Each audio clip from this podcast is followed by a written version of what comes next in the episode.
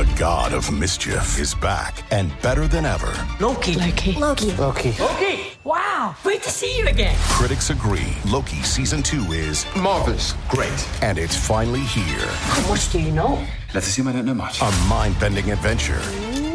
Spectacularly cinematic. I've been waiting for a moment like this. It surpasses all expectations. A little over the top, don't you think? I thought it was spot on. Loki season two now streaming only on Disney Plus.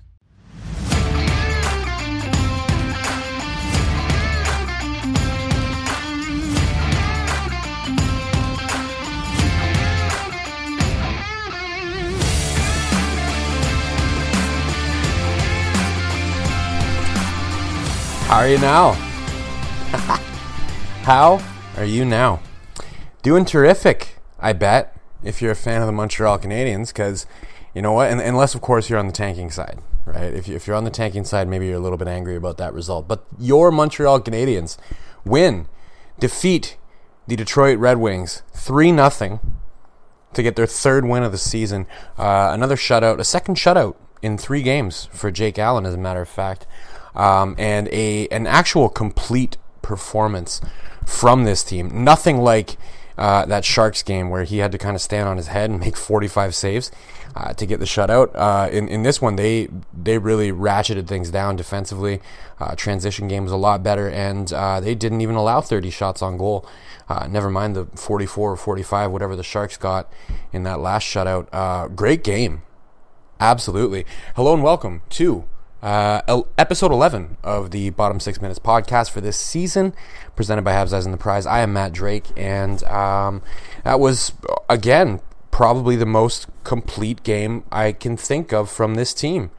Maybe the previous win against the Detroit Red Wings, the, the 6 1 win, might have been a little bit more c- complete, I guess. Uh, certainly a little bit more offensive. Uh, but Alex Nedeljkovic uh, was making a lot of big saves in this particular game, so it could have been a lot worse than 3 0 for the Wings. The Habs should really just lobby to play the Detroit Red Wings for all of their remaining games, uh, and then they would probably make the playoffs. But um, that's not going to happen. So, gonna have to figure out how to put together some more efforts like that against other teams that are not the Detroit Red Wings or the San Jose Sharks, uh, who are the only teams they've beaten so far this year. But what happened? So, like I said, pretty complete game, and it started off with a bang. I mean, they immediately, out of the gate, uh, started putting on pressure, tons of pressure, lots of shots, insane pressure. And eventually it pays off pretty early on in the game. Tyler Toffoli sends Suzuki in from the right side. Uh, Suzuki's first shot doesn't go. He tries it on the backhand, but bats the rebound in. Uh, beautiful hand-eye coordination display, and he makes it one nothing for the Montreal Canadiens. Um, and they keep the pressure on, right? Detroit, you know, they fought back a little bit, but the Habs really weren't giving them much. Kept the pressure on, kept the pressure on, kept the pressure on, and again, it pays off. Uh, Josh Anderson gets a nice pass from Suzuki, this time on the left side of the ice, and scores the most Josh Anderson goal ever.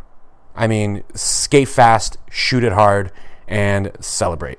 That's pretty much what he does. Comes in on the left side, just screaming in there, doing crossovers like he's angry at the ice, uh, and fires a nice low shot under the glove on Nedeljkovic. Uh, makes it 2 0 for the Habs. Uh, and that was pretty much the, the story of the game right there. That 2 0 lead, you know, worst lead in hockey, right? Not for the Montreal Canadiens, at least on this particular night, uh, because they really weren't giving the Red Wings anything to work with at all. And the officials, uh, for their part, certainly tried to give the Red Wings something to work with. Uh, they were ignoring pretty much everything. They called nothing in the first period, right? No penalties whatsoever. And there were opportunities on both sides, honestly, uh, against the Habs and against the Red Wings to make penalty calls. So we were talking about it in the EOTP chat. And we're like, I guess they're just not calling anything tonight. And then, sure as God's got sandals, uh, they made sure to make a call on the Montreal Canadiens on Brendan Gallagher for tripping. Um, and following that, there was a trip from behind. Uh, I forget who it was in the wings. I want to say Fabbri. I'm not sure. I, I don't. I'm not going to blame him for it. I'm, I'm just going to say there was definitely a trip from behind on Jeff Petry that they completely ignored, and then they did blow the whistle, and even the music people in the Bell Center thought that it was a penalty. They started playing their, you know, we're about to get a power play music. Uh, dun, dun, dun, nope, no penalty, no power play. It was actually them calling uh, a high stick and not a high stick penalty, but high stick on the puck. So bring the faceoff back into Montreal zone, and guess what? They call interference on uh, David Savard to give the Red Wings a five on three. Habs, however, kill it off, and then they do a really good job killing off the remainder of Savard's penalty after they finish with a five on three, and they're you know they're they're right back to business. Uh, really good transition hockey. Uh, at five on five, they dominated the Red Wings, dominated them. If not for Alex Nedeljkovic, uh, this game could have been really bad because they were getting a lot of good chances towards the end of the second period and through the third period, uh, but they just couldn't get much past him.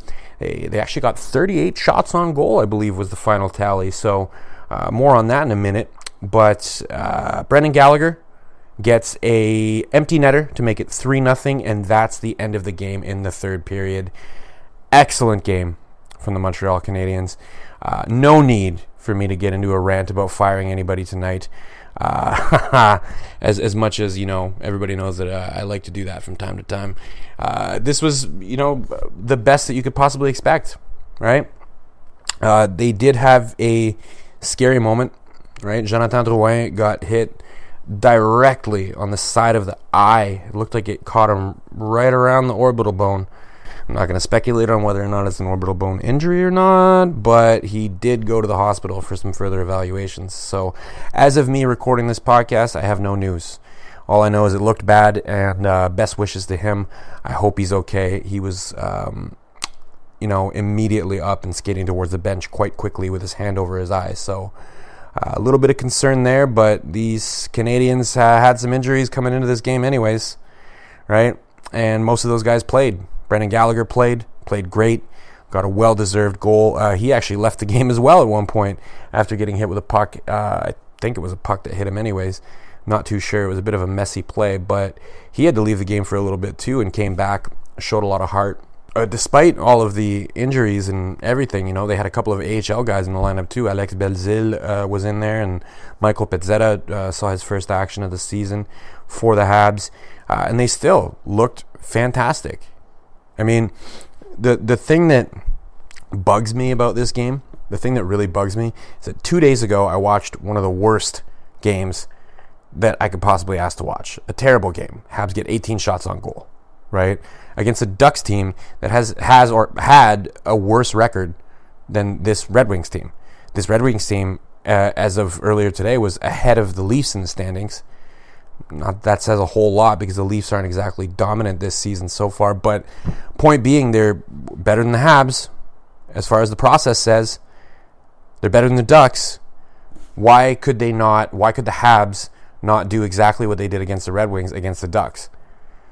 I mean, again, I, I, hate to dwell on the previous game, but they had 18 shots on goal that game. In this game against the Red Wings, they had 20 shots on goal in less than halfway through the second period.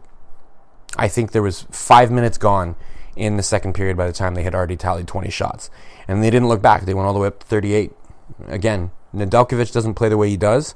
This game could have been 6 nothing, 7 nothing. Right? I, I just I don't understand the absolute inconsistency of this team. The only thing that's consistent about this team is that they are inconsistent. And that's pretty frustrating. But if you just look at the Red Wings game in you know in a vacuum, great game. Clearly proves that when they can get their transition game going, they're a very dangerous team, or they can be at the very least. Um, which brings me actually to my player of the game. Right now, I was tempted to give this to Nick Suzuki. He had three points in the night. Um, almost seems like he's taking Caufield being sent down to Laval personally. He was great. Right, tempting to give it to Brendan Gallagher also right? He fought through an injury, came back, scored the empty net goal. Uh, he's just absolutely tenacious out there, and my pick for the next captain of this team. Uh, tempting even to give it to Jake Allen. I mean, he didn't have a ton of work. I think he only made 22 saves for the shutout, but still, you know, two shutouts in three games. He kind of deserves a nod, right? Played pretty well, made the saves he needed to make, but I'm not giving it to any of those guys. I'm giving it to my boy Josh Anderson. He was unbelievable out there. His goal, again, it was the most Josh Anderson goal I've ever seen. Just skate hard and uh, skate fast, shoot hard, selly, right? But there were multiple instances on the night where he was making, you know, jaw dropping plays. I mean, he, he made a couple of dekes that were out of this world. He, at one point in the third period, got the puck behind his own net, skated, did basically a lap of the entire arena without anybody touching him at blazing speed, and ended up, you know, behind the Red Wings net, threw it out into the middle, and uh, created a scoring chance. Nedeljkovic made the save, but point being, I don't know what it is, but he seems like specifically against the Leafs and the Red Wings, he gets up for those games and plays ridiculously well. And he's evidence that when this team gets their transition game going, they can be very dangerous, right? It's very difficult to deal with a team that has that much speed and transition. And Josh Anderson is not ever going to be a cycle player. You don't want to put him in a down low cycle and expect him to generate a whole lot because that's not his game, right? He's an incredibly fast skater and you need him, you know, as much as possible getting those transition opportunities where he can stretch the ice a little bit. Uh, they got that against the Red Wings and it paid off in the form of a 3 0 win again, arguably one of their best games of the season so far, um, which there haven't been many, so it's not that hard to, to say. And hopefully, you know, finally, this will be the type of game that they can actually build off, right? Unless, again, if you're on Team Tank, then you're maybe hoping that they don't build off of that. I, for one, prefer to watch wins, so I will cheer for them to somehow find a way to build off of that game. Um, that's it for today. Uh, that's it for the episode. Uh, really great game. I, I, got nothing to complain about. Uh, I talked about all the guys I like, and I'm feeling kind of sick. So we're running what? Uh, pretty close to 12 minutes. So uh, grosse soirée pour les employés de soutien. Um, we will, as always, be back with another episode after the next game on Thursday night. Keeping an eye out, of course, in the meantime, for the status of uh, one Jonathan Drouin. Again, best wishes to him. I hope he's okay. And uh, we'll see if you know they end up bringing Cole Caufield back to the Habs uh, before he even gets a game in Laval. Uh, they might be doing that. They might. Who knows? Anyways, we're on Spotify, uh, Apple, Google Play, uh, Megaphone. I am on Twitter at DrakeMT. Uh, drop me a follow. I would appreciate it. I don't have that many followers. I tweet very good jokes during the games and stuff. I think they're good. Anyways, as always, I appreciate everybody for listening and à la prochaine.